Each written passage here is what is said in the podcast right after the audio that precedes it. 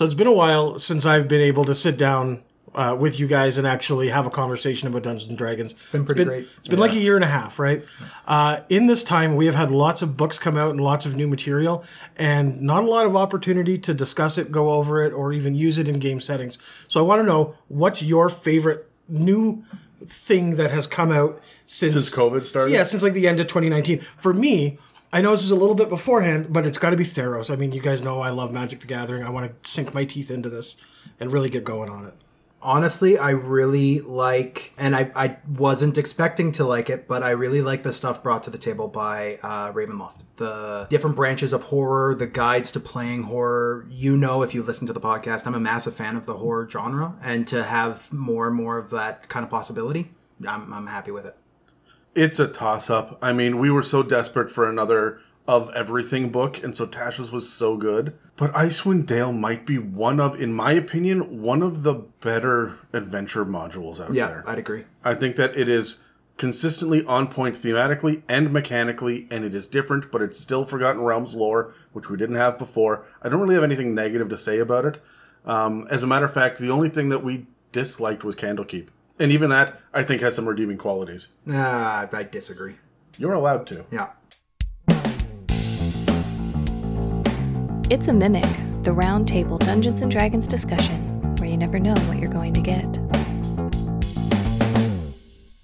Welcome to another episode in our conversation on Dungeons and Dragons lore. I'm Dan, and with me today are Adam and Dave, and this episode is called Icewind Dale. I see what you did there.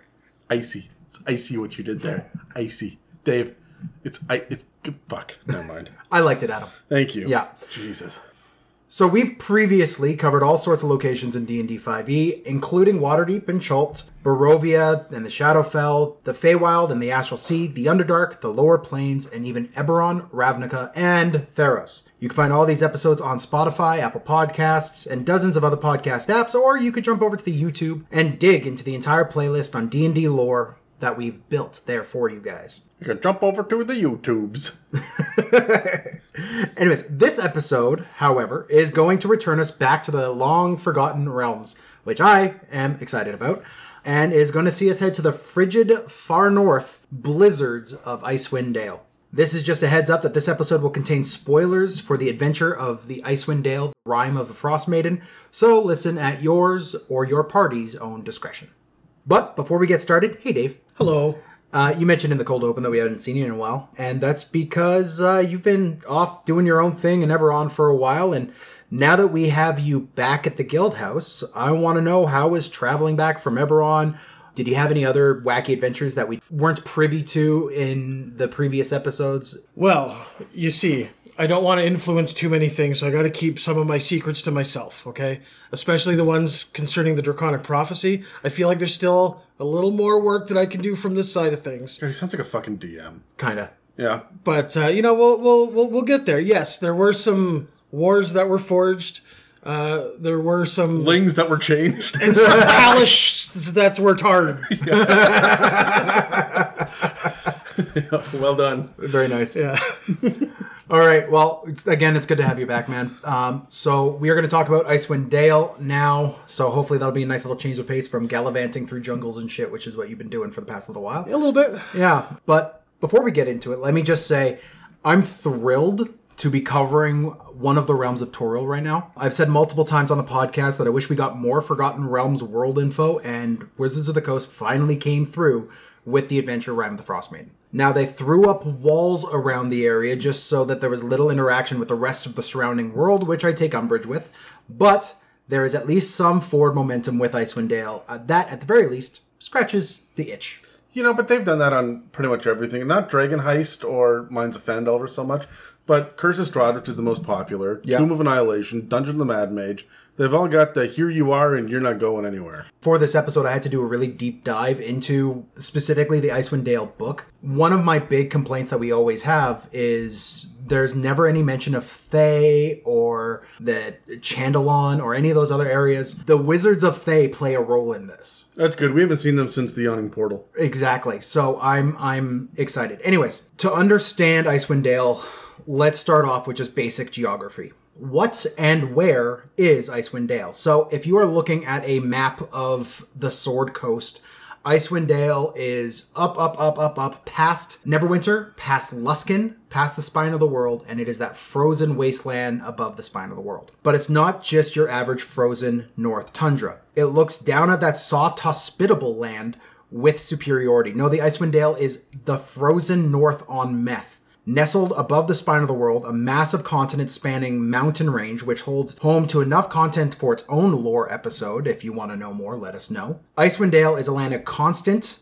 cue surprise, ice and wind. Fuck. Jesus, it's like they thought this shit through. Almost, right? Are, are there a bunch of Dales too? I suspect there's a few dudes named Dale in there as well. Nice. So, anyways, uh, the Dale is racked by near constant winter, and that's in the best of times. It is a flat, frigid land where survival is key.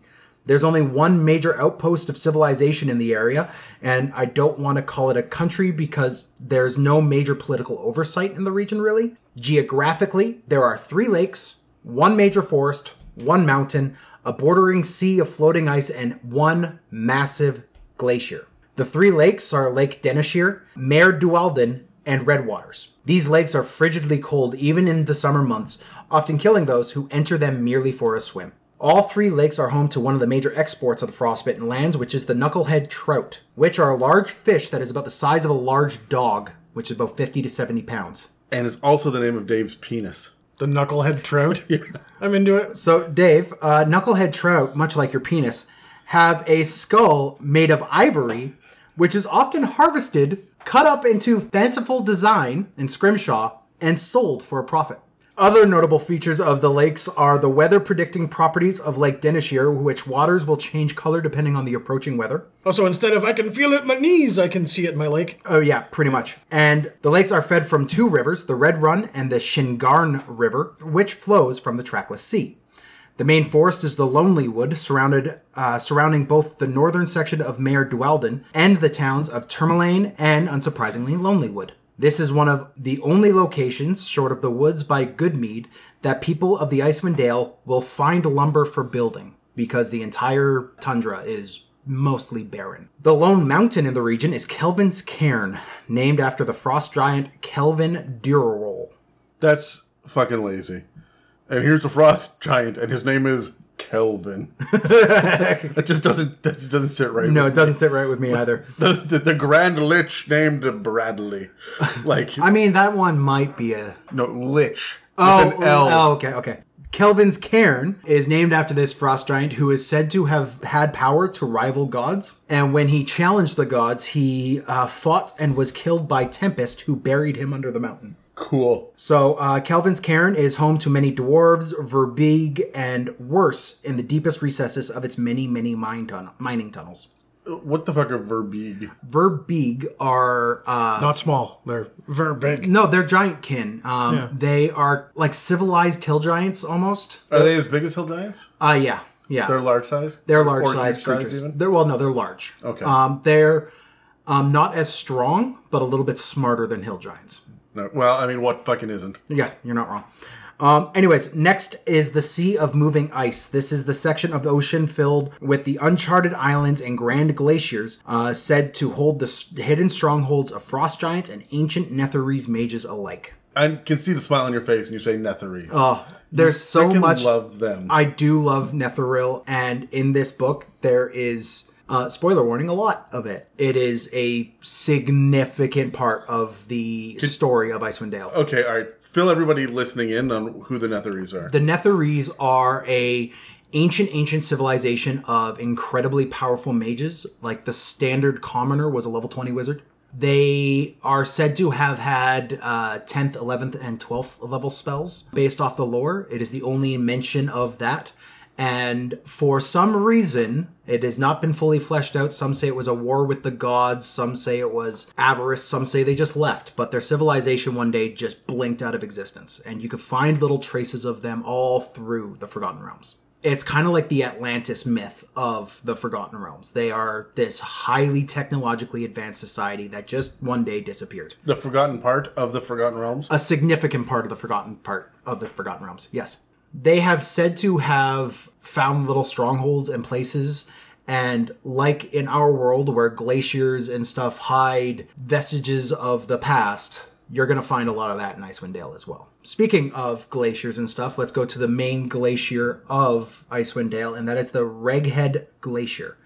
It is a massive ancient glacier that holds many, many secrets within the unexplored and inhospitable ice flow. All right. Raghead is spelled R E G H E D. Raghead. Yeah, Not the other thing. yeah. So be careful. Um, and it's going to come up a lot because all of the surrounding barriers are the Reghedian barbarians. Be I careful. uh, you know what? Maybe they pronounce it like the GH in tough.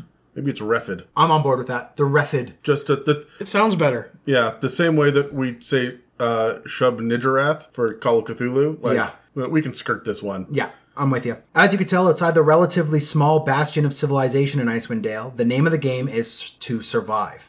The Dale is home to the wandering barbarians, giants, Remorhazes, Remarazai, Remaraziz. many Remaraz, whites, dragons, ancient secrets, evils, gods, and hidden mysteries hidden by the driving snow. It is a land of near constant negative temperatures, going as low as negative 49 in Rime of the Frost Maiden, by the way. Fahrenheit or Celsius? Fahrenheit, You know, it doesn't really matter at that temperature. negative 45 Celsius. Okay. Yeah. What's that in Kelvin? Uh, I don't know. You'll have to ask him. Well, He's yeah, out of the his mountain. Kern's right there, right? Yeah, yeah. Karen, yeah. Yeah. Is Karen? Karen? she's, she's asking for the for the manager. That's what's going on here. yeah. Where's Calvin? Calvin, Calvin, the kids in the van. We're ready to go, Calvin. This is getting too real to my existence. Oh yeah, Yeah, yeah. Daniel. Anyways, um, the Icewind Dale is uh fuck, I'm just completely derailed. Anyways, if you could brave the cold, however, and have the supplies, power, and more than a little bit luck, you can find riches untold hidden in the snow. But enough about the lands, let's talk about where you'd buy those supplies in the tundra. The community of Ten Town surrounds the three major lakes in the base of Kelvin's Cairn. Each, its own town with its own politics, rituals, and history, have come together in a loose confederation purely for survival. Make no mistake, though, just because the towns get along for survival doesn't mean the residents of each town likes the other. Firstly, you need to know the towns themselves. First is the capital of Icewind Dales with heavy quotations, and the major seat of what could be called power in the Dale, Bryn Shander. Bryn Shander is the biggest and main trading hub of the Dale, and holds a population of roughly 1,200 souls, primarily humans, orcs, and dwarves. And the orcs coexist with the humans Yes. and dwarves by necessity because of the harsh. Yes, we'll that- we'll get into specifically why a little bit later in this All right. episode, but full-blooded orcs live in the streets of all of these towns. Now, it is also the only town not located on the shores of one of the three lakes. Instead, being located on one of the southern hills overlooking the rest of the region in all directions. It is a circular, walled town with three entries. Should any major army or force threaten the people of Ten Towns, they would all hold up in the walls of Bryn Shander. Uh, next largest is Targos, the home of the knucklehead trout trade in Icewind Dale. It is the only other walled city in the Dale, and the wall extending quite far into Maer Dualdon, which is one of the lakes. Third is the town of East Haven, bolstered by a population of 750.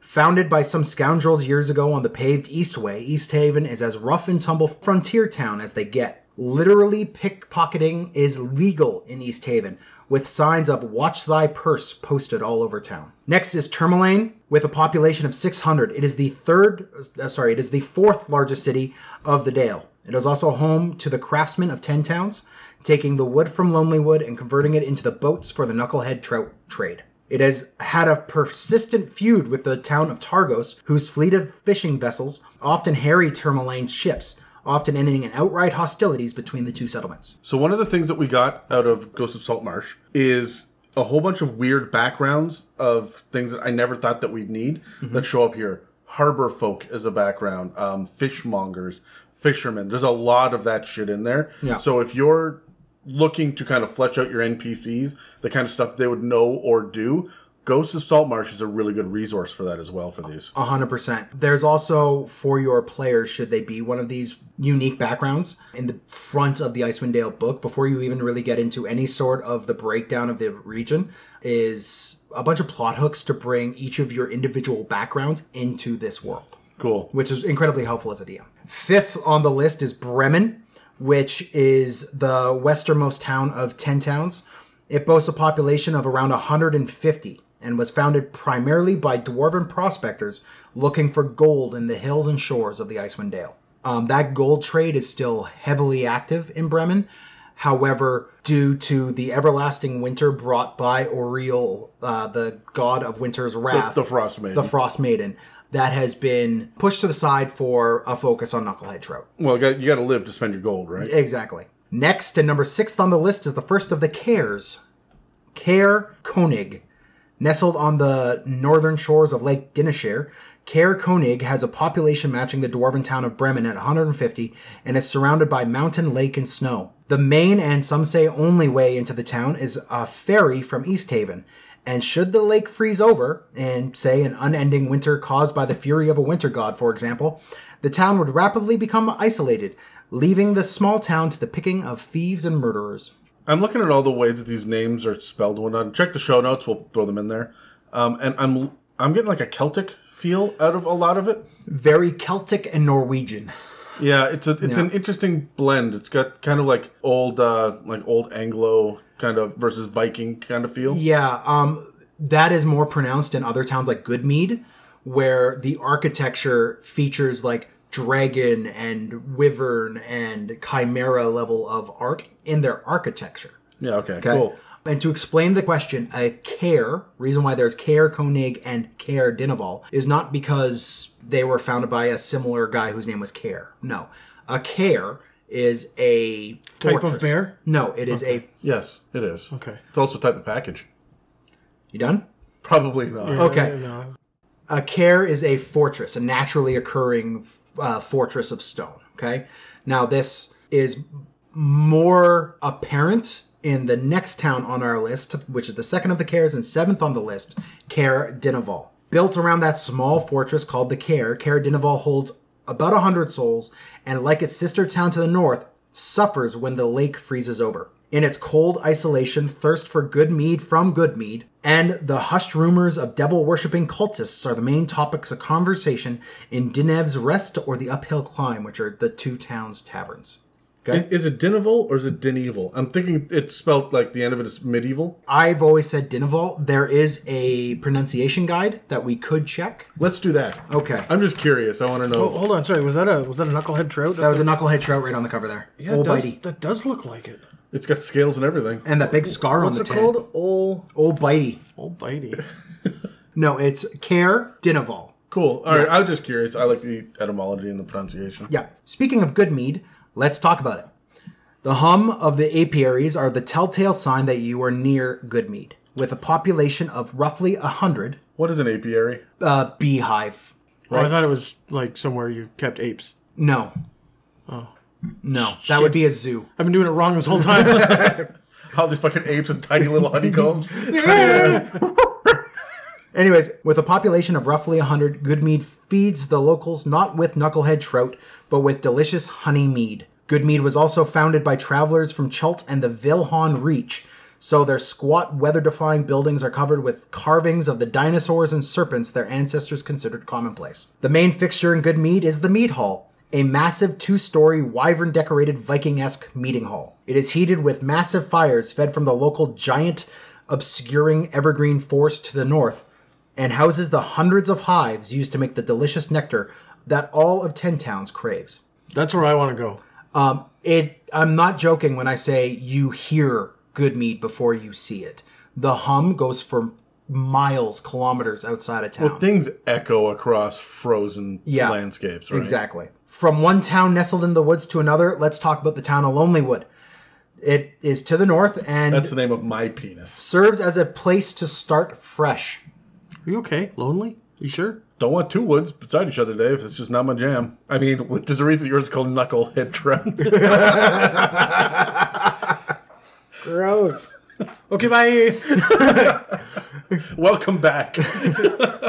So, Lonelywood, not Adam's penis, currently has about 100 people that have decided to put their past behind them and focus on the fishing, hunting, woodcutting, and carving no, they put their behind past it. That's right. that brings Lonelywood its economy. Founded by the chimera crested Sembian family, the buildings of Lonelywood are adorned with dragons, lions, and goats. in homage to the founding family. This, as a side note, is where a certain ruby-gazing halfling and a friend of and friend to a certain dark elf once ran the local government as speaker and currently has a home by the waters of Maer Dualdon. That is Regis, for those of you who have read the Crystal Shard, which we'll talk about later. Sure. It's a Drizzt thing. I'm It's a assuming. Drizzt thing, yeah. Well, you can't do Icewind Dale without talking about Drizzt and his crew. We'll have to address it later. Sure. Finally, the last one in our list of 10 is Dougan's Hole. That's the name of Dan's penis. There yeah. you guys go. You're welcome. I Yeah. paused for that. It is without a doubt the smallest of the Dales settlements, is. Yay. with 50 people calling this scattered assortment of hovels and two docks home. Wow. Said Docs. Docks, yeah. Who are you yeah. docking with?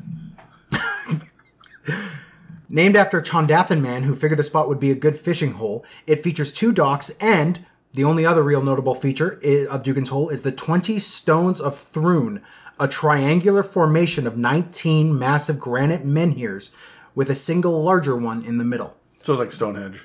Uh, yes, but triangular. Yeah. And just as much mystery. No one knows what it is. The only reason why they're called the 20 Stones of Thrun is because of ancient discussions that a god beast named Thrun might have something possibly kind of to do with it, maybe. So there you have it. Those are the 10 towns. Each. Can, can I can I just say before Sure. you go any further? I'm glad there are legitimately ten of them. A lot of the time in fantasy shit, you end up with like, oh, the eleven towns of ten towns, or there's only seven remaining of the ten towns. I'm glad there's ten. Yeah. The thing that bothers me with it, whenever you see the number 10 in D&D as a player, you should be scared. Yeah, because beholder. Because beholders, right? Okay, yeah. There are no beholders that are going to live in this frozen north.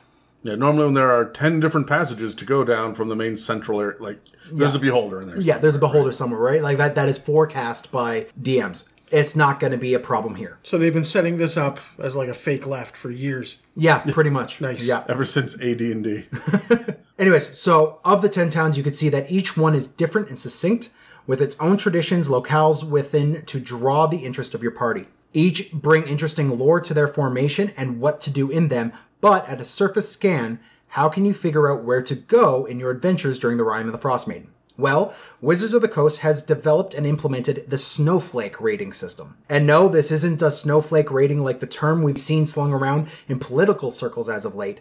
No, this is for all intents and purposes the Yelp reviews of each town. Friendliness, services, and comfort are given up to three snowflakes, with three being good and one being bad, and two being a mix of both. This shows your DM and players how different Bremen and Dougan's Hole will handle outsiders, which, by the way, not well, referring to the latter choice there. What kind of shopping and supplies one could find in Caer Dineval compared to Bryn Shander, and just how easy life is in the winter oppressed vista of Caer Konig compared to Easthaven. This is a great tool and a simple tool for DMs to flavor each of the 10 towns.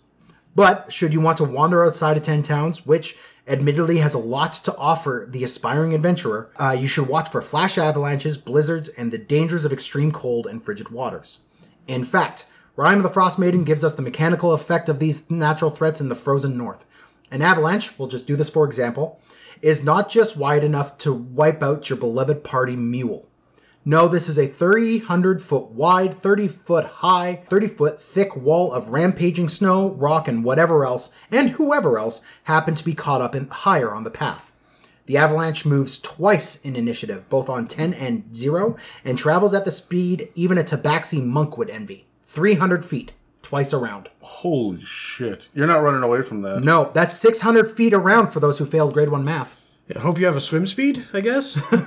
For yeah, I'm oh god. Fly speed is what I'm looking for. Yeah, you need to get 30 feet up quick. Yeah. Should you be caught up in the path of the avalanche, and um, you will be caught up in the path of an avalanche. Yeah. There's not a lot you could do to avoid it. Um, you are, just straight up are, knocked prone and carried along with it. yeah. Yeah, that makes sense. There's no save. Honestly, There's no save. Honestly, that just it doesn't seem like enough. No. The save comes in um, to avoid damage, which is comically low in my opinion. It's a 1d10 bludgeoning damage should you get hit by this thing. That is low.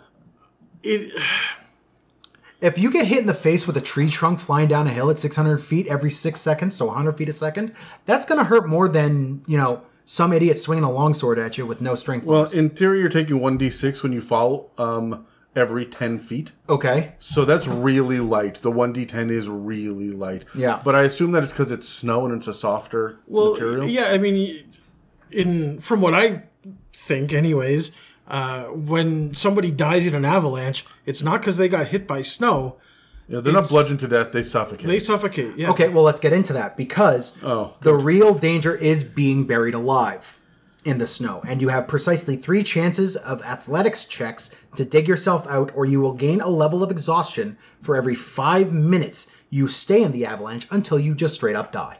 Good. Okay? do it. By the way, for those who know the exhaustion chart, it's six levels. So you have 30 minutes or you're dead. It's no, it it's not even that. It's 25 because on the fifth one you can't move. That's true.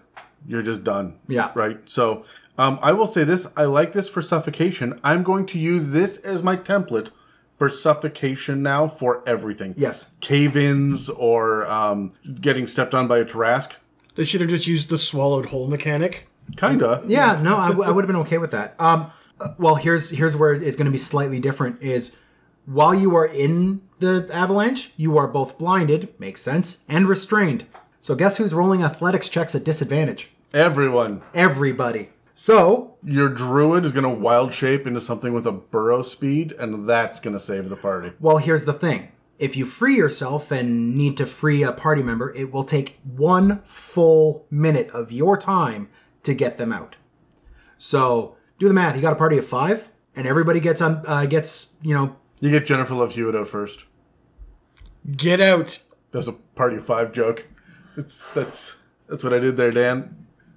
I'm gonna move on. That's from, good. from that. Yeah. Yeah. Now, if you are out in the tundra exploring the space like it's the frigid vo- version of Chult, you will need to be aware of freak blizzards causing you to make survival checks or become lost in the wilds. Also, grab your rings of warmth and prepare for some cold temperatures because, as I mentioned earlier in The Rime of the Frost Maiden, temperatures on the Dale can hit as low as 45 degrees Celsius, which, as we record this in the middle of a heat wave, doesn't sound too bad. Hold on, I'm curious. They do temperature in Celsius, but movement in feet. Uh, well, they did temperature in in Fahrenheit, but because it's a fake measurement, I used Celsius. Oh, you you converted it? Yeah. Thank you, Dan. Yeah, good job. Yeah. Yeah. How many meters was that then? How many meters is 600 feet? Yeah. Uh, a bunch. But the weather isn't the only thing you have to be worried about in the frozen north. There is roving bands of barbarians, giants, verbeegs, as we mentioned earlier, yetis, as well as other nasties. Notice, notably, is Arveiaturace, who is an ancient white dragon that calls the top of uh, Refid. Is that what we're saying? Sure, yeah, we're gonna go Yeah. with Refid. She calls the top of Refid Glacier her home. She mostly keeps to herself, although that is a bit of a lie. She has with her a constant companion. Tied to a saddle around her back is her old friend, the Archmage and Wizard of Mythical Levels, Melthorond. However, it's too bad he's been super dead for years. Oh, that's pleasant. So she just, she's a crazy white dragon that has a corpse on her back that she talks to. Metal. Yeah. Next is the god Auril herself, the one whose curse rocks Icewind Dale at the start of the adventure.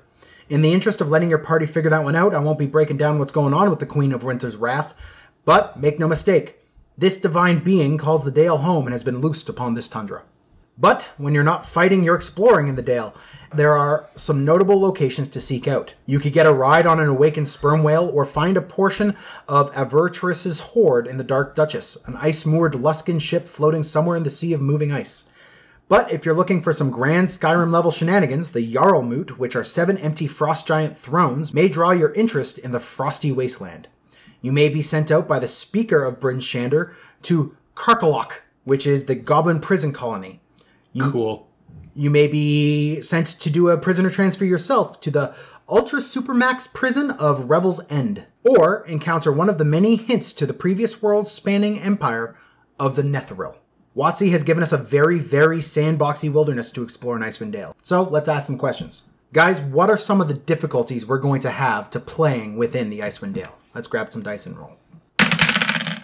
I got a five. I had an 18. I got 17. Well, first of all, Dan, and I don't want to shock you, but it's cold. You don't say. This is one of the handful of times. This and Chult is when I'm going to actually look at my players and say, hey, you want to go out there? Encumbrance is a factor. I'm actually going to track rations, I'm going to track torches, and I'm going to track encumbrance here. Because the exploration pillar here is huge, and to do anything different is going to be a disservice. They're going to be trying to hire, you know, woolly mules and whatever other crazy DM shit that you come up with. There are them, right? frosty axebeak mounts that you could get here that handle the cold temperatures very well for so birds. tauntauns. basically. Um, uh, there are, again, you said woolly mammoths. There are uh, saber-toothed tigers that you could get as mounts that live in this region. But I want that encumbrance because I also want to know generally the weight. And I'm not going to track weight too closely, but I'll kind of keep it in my head what level the weights are. Um, just because you're going to be walking across ice, right? It's not For so, days. Yeah, it's not so much just like oh the rope bridge is the paladin too heavy, but oh we have a woolly mammoth to carry all of our shit. All right, we got to go around with the frozen lake. There are some breakdown encounters for random encounters within Icewind Dale that they give you in the book, and they're all fantastic and flavorful. Like I'm not kidding. You ride an awakened sperm whale is one of them. Yeah, but we're not just talking about Dave's ex girlfriend. Anyways, for example, the first time you meet this white dragon, whose name I'm avoiding saying right now, it literally bursts out of the ice in front of you carrying a walrus in its mouth to go feed. We get a ton of just beasts in this Yeah. book as well, which is really fun. Be- uh, whales, uh, for like winter wolves and hares, and the a lot of aquatic stuff. a lot of aquatic, a lot of focus on awakened animals and awakened spells exist in here as well. So it's it's super cool. Um, Dave, What was the question again? what are your difficulties playing in this? Uh, none. I'm the DM. I don't have any problems playing. What are you going to be your difficulties running it, Dave? You douchebag. Honestly, I, I play a fast and loose game. I'm more combat than exploration, getting my guys to do these survival checks, making sure they've got the right gear. Uh, I, I mean, a lot of what Adam said. That's going to be my biggest stumbling block. I hand wave so much so that we can just press on with the story. And this, uh, you you said it, Adam. Like this is very Chultan with the the environment being Mm-hmm. the environment is the story, right? Exactly right. So that's that's going to be a big change for me as a DM because that's not always the case. Yeah. Um, honestly, I I'm echoing you guys on this one to avoid the exploration side of this and even the travel between these towns. Yes, they are called 10 towns and they're all kind of together, but there are like days worth of having to walk through open tundra or find different routes between them um, where random shit can happen to you. So, like, being very aware of like how fast a dog sled moves uh, as opposed to going on foot. There aren't horses.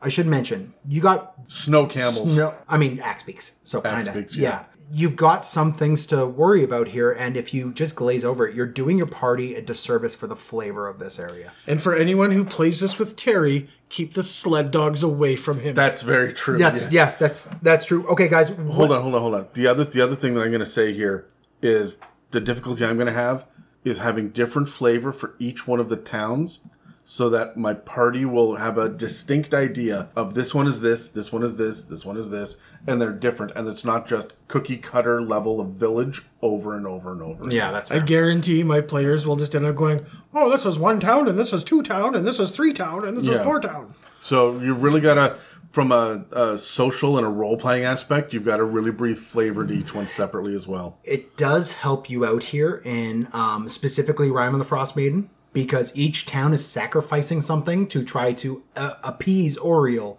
to end this, you know, harsh winter that she has enacted.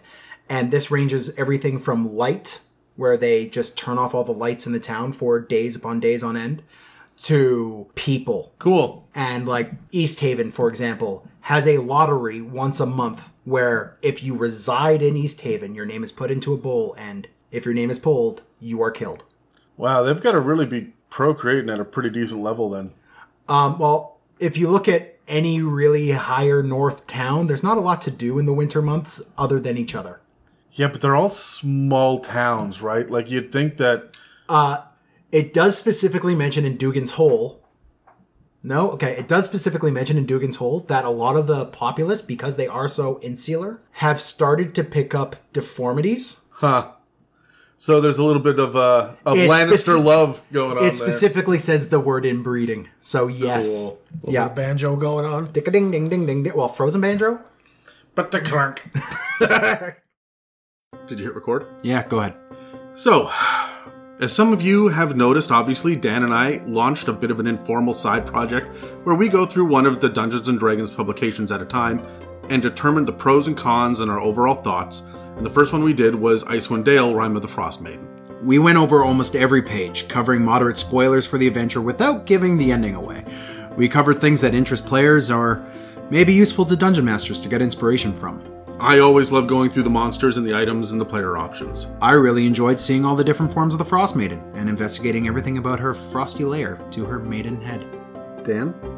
What the fuck, man? I need you to take these commercials way more seriously. I show up every time with the utmost professional attitude. Ah! What? You? Professional? Yes. Professional what? Dick? At least I'm not an amateur dick. I don't. What? I. What? What? What is your problem? What's an amateur dick? Well, I don't know. Obviously, by definition, it's a dick that doesn't get paid. Does your dick normally get paid? I mean, it should. Well, I'm not sure that Canada's ready to reintroduce the penny, Adam. Go fuck yourself, Dan. It should be getting paid in pounds, if you get what I mean. You can pound it on your own time. We're trying to record a commercial. Okay, anyway, Dick, we're going to periodically continue working our way through new releases as they come, Gross. As well as discussing some of the published material from Wizards of the Coast that has already hit the shelves. There's a lot of info out there for 5th edition, but not every DM or player knows which book to pick up next or what to expect from an adventure module. After all, there's some great additions to the library, and then there's, well, Rick and Morty versus D&D. This series is going to be sporadic and unscheduled, so keep your eyes out for these and let us know if you agree with our assessments. We hope that you'll be able to use the series as a guideline for which books deserve your attention for your own personal needs as a D&D player. But keep in mind that they're going to be full of moderate spoilers for the adventures and they aren't meant to tear into specific mechanics or stat blocks. As we go on, you'll be able to find previous Legend Lore episodes in a playlist on our YouTube channel, or check out the episode guide to see what books we've already covered by looking at the post on r slash it's a mimic on Reddit. Now, let's get back to the episode, shall we? Fuck, one of these days we're going to record a normal fucking commercial. I highly doubt it. Well, whose fault is that? Mostly yours. Disagree. Now, it's no secret that Icewind Dale has featured prominently in a litany of materials throughout the nearly 50 years of the Forgotten Realms' existence. There are video games, notably Icewind Dale and its six spin-offs, um, and Neverwinter, which had a uh, which is the MMO, the D&D MMO that had a massive Icewind Dale patch. It's one of the handful of, of video games that I've played in the last like 15 years. There's so many of these kind of things that have addressed the Frozen North, um, as well as many, many books. And this is when I should bring him in. Icewind Dale is home to Drizzt Do'Urden and the entire crew he brings with him. Drizzt is referenced in the Rime of the Frost Maiden, but it would be foolish to think that the Drow isn't at work in the background. You could very likely come across him in your campaign, however, it could be rare, and it should be rare. If you don't know who Drizzt is, I'm just going to give you a quick little primer. Drizzt was created by R.A. Salvatore, yes, the guy who killed Chewbacca, in 1988's The Crystal Shard, in which Drizzt was initially just a side character. The book's main character was Wulfgar, the scion of the elk tribe of Reghed barbarians. However, the Drow Ranger with a heart of gold soon became the main protagonist of the series, as him and the aforementioned Regis, who was the halfling who ran Lonelywood, Wulfgar, Catti-brie, and Bruenor Battlehammer fought against evil wizards, cloaked assassins, and the horrors of Menzoberranzan. Now, I think it's important to bring up that the Crystal Shard and Drizzt in this chat because, although the latter is referenced, the former, the Crystal Shard, is very, very important to the story of the Rime of the Frost Maiden. The Crystal Shard is an item by the name of Crenshinibon. Cinnabon? Yeah, I, I make that connection too. Crenshinibon is an evil, sentient crystal that warps the mind of whoever comes in contact with it. In the books, this is specifically a wizard by the name of Akar Kessell, and it warps him into attempting to over uh, to take over the Dale and run it as his own little country. Part of this scheme involved growing massive pillars of crystal that, when Kessell Is this was why you said it was a tundra on meth at the beginning? no, Okay. No, I'm just, but I guess it's crystal everywhere because you see when the books hit their climax and Kessell was defeated. These massive crystals were destroyed, they were torn down. However, their corruption seeped into the surrounding ice, which then became a crystalline, corrupted uh, substance itself. This substance is called Chardalyn. And Chardalyn is a incredibly versatile magical ingredient. It takes spells incredibly well, which is why you will find a lot of wizards and mages use it for wands and staves and stuff. However, it is also incredibly durable. So you'll find a lot of the barbarian tribes are using it for weapons and using it as the blades of their axes. It, however, is still corrupted crystal. And over the years, it will slowly seep into the mind whoever wields it and will make them go mad to the point where there are roving bands of just crystal mad barbarians roaming the wilds, killing whoever they come in contact with. So there's barbarians all hopped up on crystal, roaming the frozen wasteland. yeah. Cool. Yeah, Yeah. Sounds like Prince George. The city. Not the prince. the baby. Yeah. Anyways, outside of Crenshinibon and its history, the orc tribe of the Many Arrows clan also plays heavily here. That's cool. We haven't heard much about them, so So I did mention earlier that orcs are within these towns. Part of the reason is Obould Many Arrows, who is a major antagonist in the Drizzt books, specifically against Bruenor Battlehammer, who is the chieftain of the uh, Battlehammer tribe of dwarves, um, who call a place called Mithril Hall, which is in the spine of the world, home. Obould Many Arrows, I think the third, collected all of the orc tribes in the area and tried to civilize them and succeeded. Okay. Now there are roving bands of Many Arrows orcs roaming the entire tundra. However, some of them have made their way into these towns and are now functioning members of society while being still orcs. which is weird because they're shoulder to shoulder with dwarves. Yes, there is a very tentative peace between them. Now, outside of the Many Arrows clan, and you will again see these Netherese kingdoms hidden under the ice and hidden and hidden druidic enclaves in the spine of the world. The realm of Icewind Dale can descend into the Underdark, which is where Drizzt came from, and into a spiraling battle against the Drow as they attempt to gain and take over the surface world in a region that never fully comes to light. This is something I didn't mention earlier and will mention now. In Rime of the Frost Maiden, any natural light is dim all the time. There is no bright light. There is no bright light. Part of the curse is that the sun never fully rises over the dale. So, guys, inside of Icewind Dale, is there any key features you would like to see put in that you haven't heard of yet? Anything that you think would bring a unique flavor to this Icewind Dale that you uh, haven't seen or heard? Something that feels missed almost? Let's roll the dice and see. I got a seven. I got a seven. Roll off, guys. I got an eight. I'm going first again. I got a six. I got an 18. You're going last, Dave. Honestly, I know that they've got a real solid look at the um, the natural animals and the beasts that are around, and when it comes to the environment itself, it seems fine. I would like to know more about the interpolitical issues inside the different ten towns. Yeah, okay. How the towns feel about each other. Yep. As well.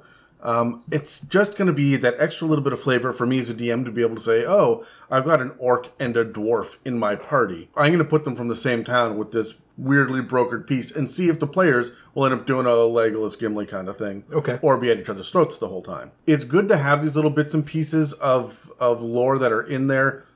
I'm not a big fan of Drizzt. I just I'm not, but it seems like a missed opportunity to have some of his background NPCs play a role in here. Mm-hmm. Just, I mean, not only for book sales because that would help, right? Yeah. But just because we latch on to Xanathar and Tasha and Mordenkainen and Volo shows up in a couple of different adventures and shit. Like, there should have been more than just one or two of his people in here. this this was this should have been like the perfect place to bring Elminster into 5e. We have seen nothing of the Archmage Elminster in 5e, and Good, that guy's a fuck. I don't know why I decided to have a strong opinion about him, but I do now. I added him in the Mad Mage. Did you? Yeah, just as a throwback. He's a happy mage. Not quite. Um, for me inside of here. I think you hit the nail on the head with missing some of these key NPCs that you could pull from Lord. There's not really a lot of them in here. What's his What's his pet? Uh, Guenhwyvar, a uh, it is a black crystal token that he summons. Like it, it is a it's a Black Panther named Guenhwyvar. They should have had Black Panthers in this area. Um, or something, right? Like there should just be that nod in that direction. Maybe a statue of a Black Panther in one of the ten towns. Yeah, but outside of it, I I love this r- draw towards Netheril. I would like to have seen it, and it does in the campaign near the end of it play a far bigger part of the campaign. But I want to see more of like what a Yuan Ti society looks like in the snow. They don't. They're cold blooded. They're done. I I don't know though. There are magical ways to keep things hot. There is a grove with a sunstone in it in this region that a bunch of druids harvest and, and maintain. That is the only place that is free of Auril's curse. So, like, there are ways for the Yuan Ti to bury deep down and really flesh out that uh, side. As much as we see Drizzt coming up, and this place should have a lot of flavor of Drizzt, you're not seeing a lot of Drow in here. It's mostly Duergar, right? And Duergar feature heavily, but I'd like to see more Drow. Words I never thought I'd hear you say, Dan. This is the place for them. The frozen north that never gets fully su- uh, lit by the sun. Now, but well, we had Drow run around doing their Drow shit in Out of the Abyss. Right? yeah, Like- but that's such a disappointing book. This one's not. Oh, you didn't like Out of the Abyss? I did not like Out of the Abyss. Oh, no. I, I, I really liked it. I, I'm waiting for the sequel because it's it's Rage of Demons Out of the Abyss. And where's the other? Yeah, okay. Where, where's where's part two? Yeah, okay. Anyways, Dave? Uh, being isolated, see, see what I did there? Isolated, uh, and up in like the tundra, cold blizzard, very like closed sandboxed area kind of mm-hmm. thing. It seems like a prime opportunity to get some undead going on in there. Whether that's zombies or, I mean, you mentioned the dim light thing a minute ago. I, I was thinking 30 days of night, you know, vampires, that kind of thing. Now I know vampires are a little different, but like it just, it seems like a prime opportunity. You're right. And Wizards of the Coast would agree. I didn't mention it because it is kind of out of left field. But this is the book that introduced Gnoll vampires and kobold zombies to the world of Dungeons and Dragons. There is a heavy undead presence in the frozen north, and it's weird.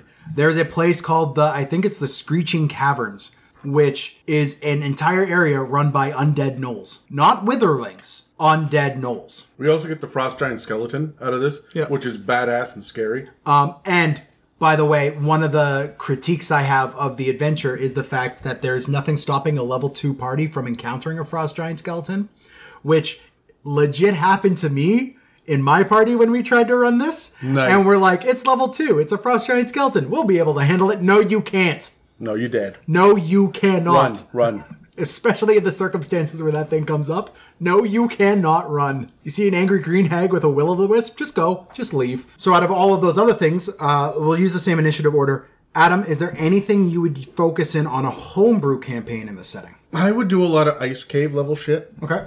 I like the idea that there's stuff burrowing through the snow, and having things like um, ice spiders and um, Bullets. No, I'm thinking the remorhaz, and uh, there's a frost worm in one of the books as well. Yeah, It's a purple worm, but it's it's all frosty. So like, there's some really cool stuff.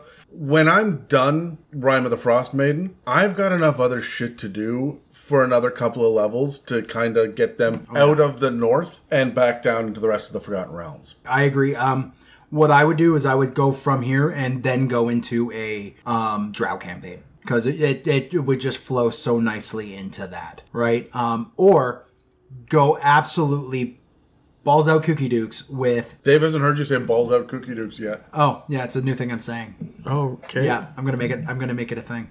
Are you? Yeah. Oh, it's a thing. but um, I want to see a really weird aberration centered campaign out of this. There is a fallen mind flayer spaceship in the Dale with no mind flayers and carrion crawlers and shit coming out of it. There, there are Nothics in this. It has been forever since I fought a Nothic in a D&D game. Adam, that was not a hint. Oh, guess what, Dan? I've come across Nothics multiple times. There's one right in Phandelver. Yeah, I guess that's true. I, I it's been so long since I've seen one in my games that I, I'm like yearning to see a gr- like and Gorel and Grix and these weird aberrations. I want you to know. Okay, spoiler alert, because we are about to start a campaign right at post COVID. session one, I've already named and prepped two Nothics. Like they're they're a thing that's Oh. coming. So Yay. there you go, Dan. Uh, wait, wait, wait. Level We're- one. We're level one, I know you are, and there's two of them. Just feed them; they're fine. Why why are you this way? Boredom mostly. If I can okay. be honest. Okay. Um, Dave, is there anywhere you would want to focus on as a homebrew campaign in here? This goes against everything I've ever said on any kind of part of the podcast, but I want to explore the towns. Oh, you know what? That's really cool because hey, hey, do the thing. Oh, Do the thing. I'm on board Up with that. here. Invasion of the Body Snatchers up north. I think that's really cool. I mean, you could also do Alien versus Predator up here. no, you can't. No one can do that. Not even filmmakers. Uh, all right. Well, you know, speaking of uh, people not getting things perfectly, there are um, really big, different, many awesome things, ways that you can go about things. Wow, you like that sentence. you have been in isolation, my friend, for far too long. Yes. uh, uh, one thing I saw the other day that I thought was really interesting was I was on I forget what program or Pornhub? app on my phone. Uh, The chive. You look like a chive guy. no, not no, No. They, they got weird. yeah. I was on there I like know, I'm originally and like nah, nah. I'm a I'm a Reddit guy, but uh, I saw that there was a teacher that runs a D&D club after school and he's got all different sorts of the kids running different campaigns for different people. And he was walking around just kind of monitoring and he saw that one of the DM kids wasn't writing down hit points or anything. Uh, and he questioned about it afterwards and you know he goes well, well how, why don't you keep track of hit points and the kid came back to him and said well I mean I don't need to. The the encounter's over when everybody stops having fun. And that's similar to my style. And like i thought that was a really interesting kind of turn on things. Like that's the reason i like playing at a table with my people and not online. I mean online's fine but at a table i can sit there and i can read my players faces and i can get a little more nuance from them and just like read the room a little bit better. I don't stick to what the rule says you know i interpret Yeah. what the players are feeling and try to build on that. I take what they latch onto and I build on that part of the story. When I see the the people not having fun with the encounter anymore, it's over. Yeah, you killed it. Great. You know, it's just there's there's more to it than just you have to do 100 damage. No, there's some nuance there.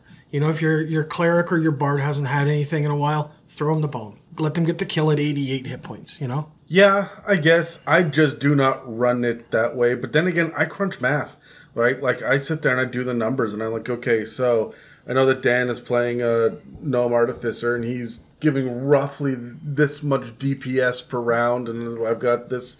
You know, Dave is over here doing roughly this, and Dave's initiative's higher, so he'll probably go first. And I tend to build my encounters, but I crunch the math on that so that I don't have to on the fly do it.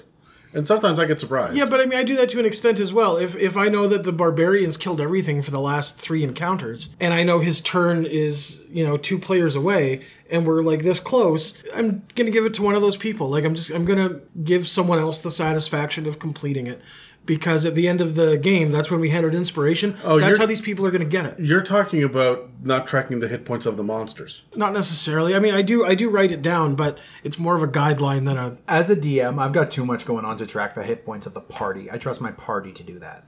Oh yeah, I never track the hit points. Of no the no. They they're responsible for themselves. Right, yeah, and I I ask them how you're looking, and they will give me kind of a not so good, but I don't get a number most of the time. A gulp. not, not until someone says, "Guys, I have three hit points. Someone heal me." Right, like that's not until they're fighting a Marilith do I start hearing numerical answers. I'm glad we're going into this next campaign with three people who could heal. Yes, Yeah. you're gonna need it. You're going to need it. Oh, good. I'm going to need it. Yes, you're the barbarian. Yes.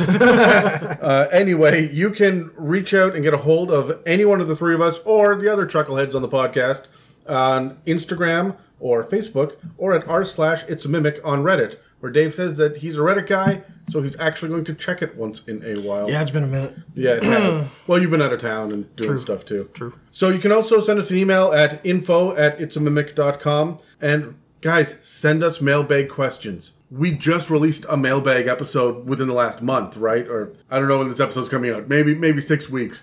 But we are absolutely thrilled with the fact that we're finally whittling away Pepperina's freaking questions off the list. She, like day one, she gave us like sixty questions, and we're like just starting to work our way through them. Yeah, and and we're finally now starting to knock off. I think one of the three tables doesn't have a question from Alexander, another Skip Davis, right? Because he gave us the D twenty chart. Yeah. At the very beginning, well, there's room. We've got space, and we're getting different various questions and stuff in from people. And like I say, we answer anything, whether Absolutely we like it anything. or not.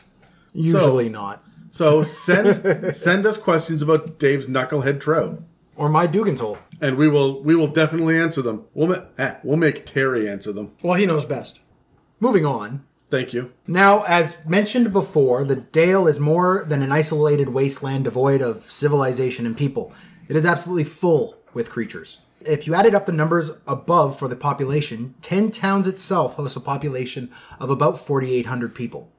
These would be primarily human, dwarf, both gold and shield varieties in the realms, elves of the moon, sun, wild, and wood varieties, and strongheart halflings, as well as your orcs and various others. Now, if these sound weird, that's because those are the names that the realms have for our hill dwarves or gold dwarves, mountain or shield dwarves, high elves or moon or sun elves, wood elves, which are wild or wood elves, and stout halflings. If you're rolling one of these races, remember that's what they're called. You're not necessarily a stout halfling, you're a strongheart halfling. These towns are the home of those who have no home elsewhere and are looking for a life free of the troubles of their past mistakes. So, for the most part, 10 Towns doesn't judge you on your past. Well, it's true of like Alaskan places too. People go up there to get off the grid and away from the government, and like Yeah. th- that. It is true that people go to the far reaches of civilization to get away from, Yeah. And I mean it's it's a harsh living, but every single person pulls their weight. and it's free. Now, there are some notable names that come up beyond Drizzt and Regis. Namely, the Archmage Elminster has been known to frequent the Frosty North in the in search of Netheri's uh, relics. But I'd also warn of the people of the tundra, and this is something that I think you could play on as a full campaign in and of itself, which are the roving tribes of the tiger, wolf, elk, and bear clans of barbarians Not deer. not deer. It's elk instead. The interpolitics of these four tribes is campaign worthy in and of itself with the tiger hyper aggression to the bear's focus around nature to the hunting habits of the elk these things are really really really full and flavorful in and of themselves It's weird that we didn't get eagle. I'm just saying that because there are five different kinds of totem barbarians, and they, they checked off four of them. yeah i don't know why that is i kind of would want to flavor it for the frozen north right so maybe an axebeak uh, Sure. tribe or something like that what's a good snowbird snowy owl Penguin. A ptarmigan. oh ptarmigan I like mine better. i like Penguin. penguin, yeah Penguin. um, so guys let's grab our dice let's roll here i want to talk about if you're building a combat encounter what do we got let's roll dice and figure it out i got a 16 I got a nat 20. I got the opposite. okay dave with your nat 20 what's an interesting combat encounter you'd have in the in icewind dale Oh, just about any sort of Arctic creature that you don't find. Like, okay, so being up in the tundra, like, it's a very unique setting. Yeah. Not a lot of uh, D&D groups get here. Not a lot of people want to get here. So leaning into that, like, I mean, you're wandering around Waterdeep. Yeah, you know what? You might run into a Yeti down in the Dungeon of the Mad Mage. I, I'm not sure on that, but, like, there's some weird stuff down there, sure. But you're never going to run into that when you're, you know, running down the Tribor Trail right? So just about anything from there. Uh, I like the idea of these, you know, packs of winter wolves. I mean, I love just having wolves in general be be a problematic thing for low level parties. Yep. So you just you know throw the winter spin on it, right? It doesn't need to be anything ridiculous or spectacular. For me, I would love to harry the party with a few snow golems. These are basically animated snowmen with an angry streak. Would you give them carrot noses, I would not. top hats? Possibly would. Yeah. Yeah, they might just put a dead beaver on their hat and assume that it's good. I'm not even talking to you guys anymore. Fuck both of you. But one of the reasons why I like the snow golems, other than them being a CR3, so don't go overboard with them, but they literally have a snowball attack, which carries with it 2d6 plus 2 cold damage. So here you are walking along the tundra and you just get biffed in the head with a snowball. the fun encounter of your party trying to figure out who threw the snowball, and it's one of these guys at the end of it. Do they have some sort of like cool move through snow ability? Um, they don't. Uh, I mean, they don't sleep. They don't require any sort of food or air. They only move 10 feet around. So they're not quick by any means. Yeah, the reason I asked was because I thought it'd be neat if you had an avalanche at your party and there was a bunch of snow golems in the avalanche beating them up as they're falling down a hill. Fuck it, give it to them. Make them a CR4. Yeah, yeah, yeah. yeah. That's, that that inspired me. Yeah. Right. Adam, what do you got? Combat encounter. I want there to be a combat encounter, probably with one of your basic low level, like the one of the barbarian tribes that's Sure. gone mad. Like I want a mob kind of battle where there's seven of them and five of us, and we're going and we're fighting on a frozen lake. So everything's difficult terrain. You need to do acrobatics checks at the end of each one of your rounds to stay up, Oh, cool. Yeah. right, and stuff like that. Especially if you like move around. yeah. Yeah. Or maybe at the end of your movement, you have to. to And if you don't and if you don't roll a move, you're fine. You're pr- uh, yeah. If you don't move, you're okay. Yeah. right? I am then going to have a Remoraz or a White Dragon. Something or, come out from Yeah, and and eat the enemies. And now we have a very different kind of encounter. This was all right. We can take them to run, just fucking run. And now it's a skill challenge to get away. well, this actually Yeah, chase while the Yeah. ice is breaking. And, Yeah, this actually transis- transitions us very, very nicely into exploration encounters. Dave, do you have a good exploration encounter for the Icewind Dale? I like the idea of uh, exploring ice caves and having, like I said, the undead Mm-hmm. and stuff in there. Uh, keep it a little bit separate so it's not. Oh, I really like the idea too of they're like it, it's crystalline, almost the ice, and you can see the zombies, and the zombies' eyes are moving. They're frozen. but Oh, the that's eyes badass, Are following yeah. you. That's a great idea. Yeah. Just take out one pinky that's sticking out of the ice and just like twitching in your direction. Hello. and then you know you have your your um, vampire uh, Noel down in, in the he's the bad guy in the cave, right? Like Yeah. you can have something really neat Yeah. using that. Um, for me, I love the fact that we get such a focus on awakened animals. And getting lost in the tundra is one thing, but when you get found by that one awakened tundra hare or white fox, like tundra fox or something, that then guides your party not necessarily to where they need to go, but to a entirely different series of encounters that would interest the hare, that that animal, right? now that they're awakened, they are more than able to scheme and be like, "Yeah, man, I, I can help you out. I I could take you to where you need to go." Oh, suddenly you're very much in a bad situation around a bunch of awakened crag cats, right? Which are large-sized lynxes, basically. There's so many cool things you could do with awakened animals, and they don't always have to be herpy derp Mr. Beaver. So I would embrace that and maybe add a little bit of maliciousness to my awakened animals. I'm going to use light. If everything is dim or dark in here, but you can see a campfire burning on the far mountainside, you can head in that direction. Oh, yeah. I'm going to use little bits and pieces of light, torches, uh, uh, five torches moving uh, down through the valley, and you are at night looking down. You can see them. You don't know who it is. I'm going to draw my players just with the existence of light in a situation like this, especially if they've already taken a level of exhaustion or they're out of healing and they can't take a short rest. I'm going to draw them into the next plot hook Yeah. by using light in the distance because it's going to signify civilization and warmth. Not even that. It could also add mystery because remember, this is a frozen tundra. You got Oh, no, Aurora- it signifies it, but it is not necessarily a safe place to go. you're you're completely correct. As I was saying, but the, like you're gonna have to deal with northern lights. This is something I did with Deep Dark Radiance, where the color shifting light of the aurora borealis added so much depth and tone to the traveling out in the wilderness. Right? Use it, and you could add some really creepy things through there and hide some creepy things in the shifting colors of lights in the sky. Dave, social encounters. What do you got?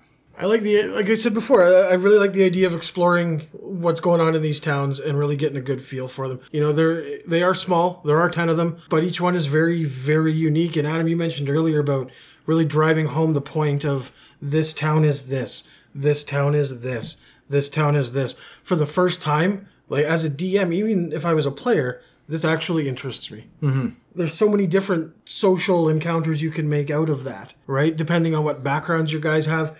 Uh, I've had people take the sailor background a bunch of times.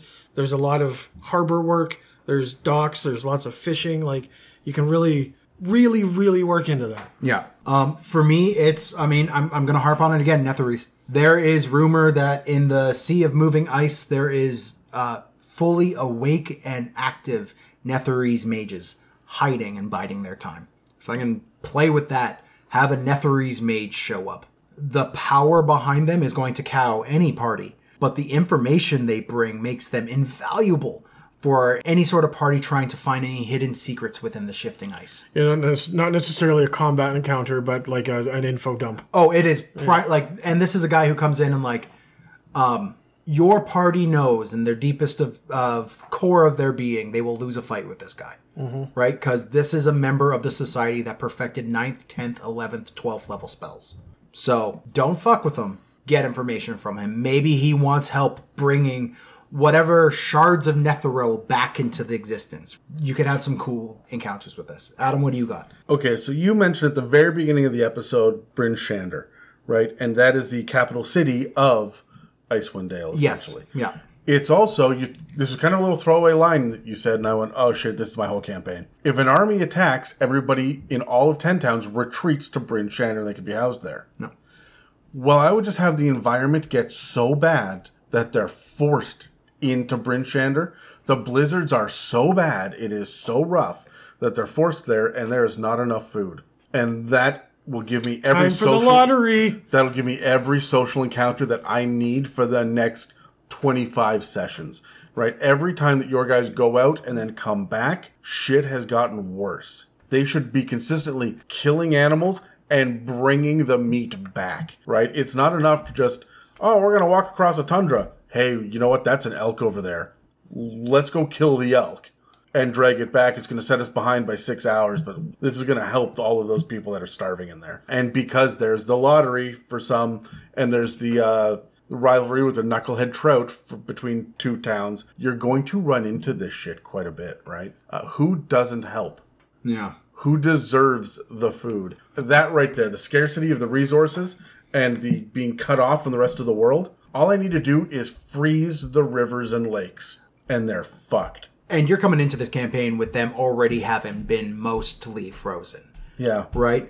I also like this for the fact that there are many different like secret little like devil worshipping cultists and and um, secret knights and all these little like secret societies within the ten towns as well that are Yeah. active. Yeah. You now have everyone in Bryn Shander, which I think is one of the cities that also does you know a lottery and sacrificing life. Cool. How much does that get ramped up? What kind of Hunger Games level bullshit can you get into? Well, no, then they're done and they've sacrificed it, but everyone's hungry. Mm-hmm. So, not to go all Dahmer party on this, but um, Donner. Donner party. well, Dahmer party too. I- that's a different kind of Dahmer party. No, no, it's the same kind of Dahmer party. oh yeah, All right, guys. Uh, we're almost done here. Let's talk plot hooks. How do you have? Uh, let's let's let's go from very first session. What is that plot hook you are using to bring your party to Icewind Dale? Dave, what do you got? One one interest I have that I haven't really ever brought up uh, on the podcast before is I like old wooden ships. The idea of the uh, Discovery going down to Antarctica and like beaching itself in the ice, getting frozen frozen in for years at a time, and these people surviving these extreme temperatures uh, is just fascinating to me because a lot of the time they didn't. So I think I would probably start with you know my guys are, are sailors. They came out of Waterdeep. They went up the Sword Coast and eventually got into some ice, and it turned out badly. Uh, you know they ran into one of these like druid cult or uh, Enclaves? enclaves Groves. and uh, you know they led them to town to try to find something else and then you, you start from there Cool. You know, that's how you get them there is you get them to be these explorers that just fell to tragedy uh, there was a story recently where there were two ships that tried to navigate the northwest passage way back when and they got they got lost and everybody died and it was tragic and blah blah blah. They recently found the mast hanging out of a, a, a sheet of ice in a cove, and this, this very recently in the last couple of years they found this. It's been sitting there for 150 years. That kind of thing. Like I, I want this to be an Arctic horror, Oh yeah, cool. right? In, in fact, the ship that I'm talking about was called the Terror, so that's kind of cool. But um, you know that that that's where I'm going with this, Cool. right? Um, for me, this whole idea of this prison colony, this prison that is up here, the um, Revel's End, which is this super mega max prison where political prisoners and horrible despots and archmages and the ultra powerful bad guys go there to jail. What better way to get your party to go up there than to go get something from one of those guys? Oh, and they go in there and they've got these tattoos on their bodies that give you the map of the prison. Not quite. I mentioned earlier that the Wizards of Thay. Hold on, hold on. It's session three, Dave. They go down to Chult and they're in they're in that one for a little while, but it's only a half session because it was pretty bad. Yeah, yeah, yeah. And then it just becomes political intrigue and bullshit after that. And then at the end, you know, they get fire and ice powers and get on a spaceship and travel through time. What? You guys haven't seen uh, Legends of Tomorrow or whatever it is, the DC No, show man. I have standards. that have the two brothers from Prison Break. Stop watching CW. No. yes, Supernatural's great. Why would I stop watching it? because it's over. Not for me, it isn't. Well, then you're not watching it. so, so I'm working through it again, damn it. Anyways, um, I love the idea of in this campaign, it does mention the fact of the Wizards of Thay, the Red Wizards of Thay, and there are a few of them in Revel's End. And the power of Thayan magic is this idea of, you know, they're one wizard, sure, but if you get like six in a room, you're going to start generating some big magical stuff. So they've got them all separated and isolated and, and like, Give them some of those fancy crystals. yeah. Yeah. Yeah, right? I I don't know, man. Like playing into the idea of Thay in here as well is just beautiful. So I'd, I'd want to pull on that for to get my party into Icewind Dale. And then once you're in, you ain't leaving. Adam? okay, I've got four to six party members. Everybody pick a town. You are from ten towns. Everybody pick a town. I don't care which. And we're going to have a meeting, and you guys are all going to be emissaries, and you guys decide you're going to meet. We're going to Fellowship of the Ring this. Okay. But instead of a ring, it, there's going to be a large mask in the shape of an owl bear with a couple of horns that has been discovered. And everyone needs to know what to do with this mask. Do you know what the mask is? Majora's. No. Oh, uh, owl bear with horns. That's Auril. It would be And linked that- to the Frost Maiden. And that is how I launch Rime of the Frost Maiden. Is you start with her mask, and she's coming for it. And it has intense magical properties to it.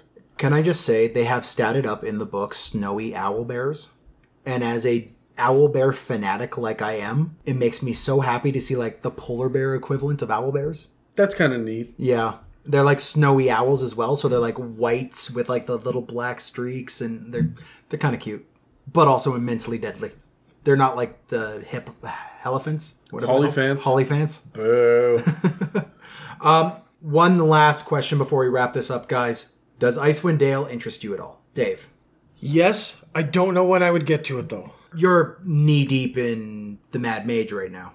Yeah, but after that, I haven't played 5th edition Eberron, and that's high on my list to do. I haven't played 5th edition Theros, that's high on my list to do. I haven't played 5th edition Ravnica, that's high on my eh, it's lesser on my list. Just do a Planeswalker campaign, man. Yes, you absolutely could, and you just like remove Icewind Dale from you know Forgotten Realms and just make it No, fucking leave it as Icewind Dale in the Forgotten Realms. Just go from there to Theros to Ravnica to. Yeah, that's not a bad idea. Uh, Yes, it's somewhere I want to explore. Uh, I will certainly get there before I get to Chult. Uh, yeah, that's fair. Chult is not the kind of game I want to play.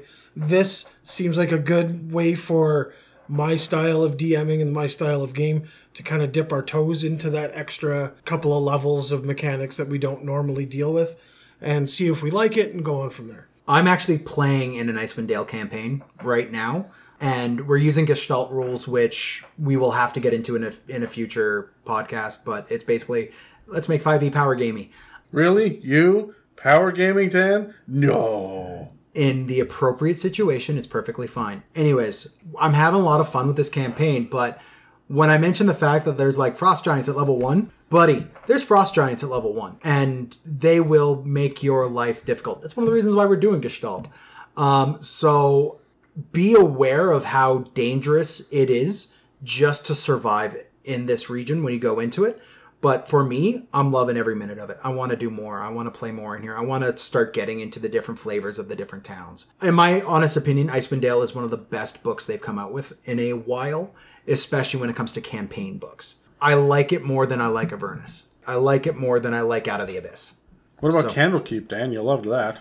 Yeah, yeah, no, I didn't. Adam, does the Icewind Dale interest you at all? Yeah, Icewind Dale is going to be probably the best adventure path that I've seen since Ghost of Saltmarsh, which was really seven little ones. Yeah. So it doesn't really like it's better tied together than the Tales of the Yawning Portal, but not not great. I don't know. I think that this could be one of the best out there. I would 100% totally play there. I've done a lot of forest, jungle, river campaigns over the last little bit. I'm done in the woods. I'm done on the water. I want something different. And I'm pretty much left with volcanoes, planeswalking, desert, or Tundra. tundra. And I absolutely love the tundra. It's something I can wrap my brain around real easily.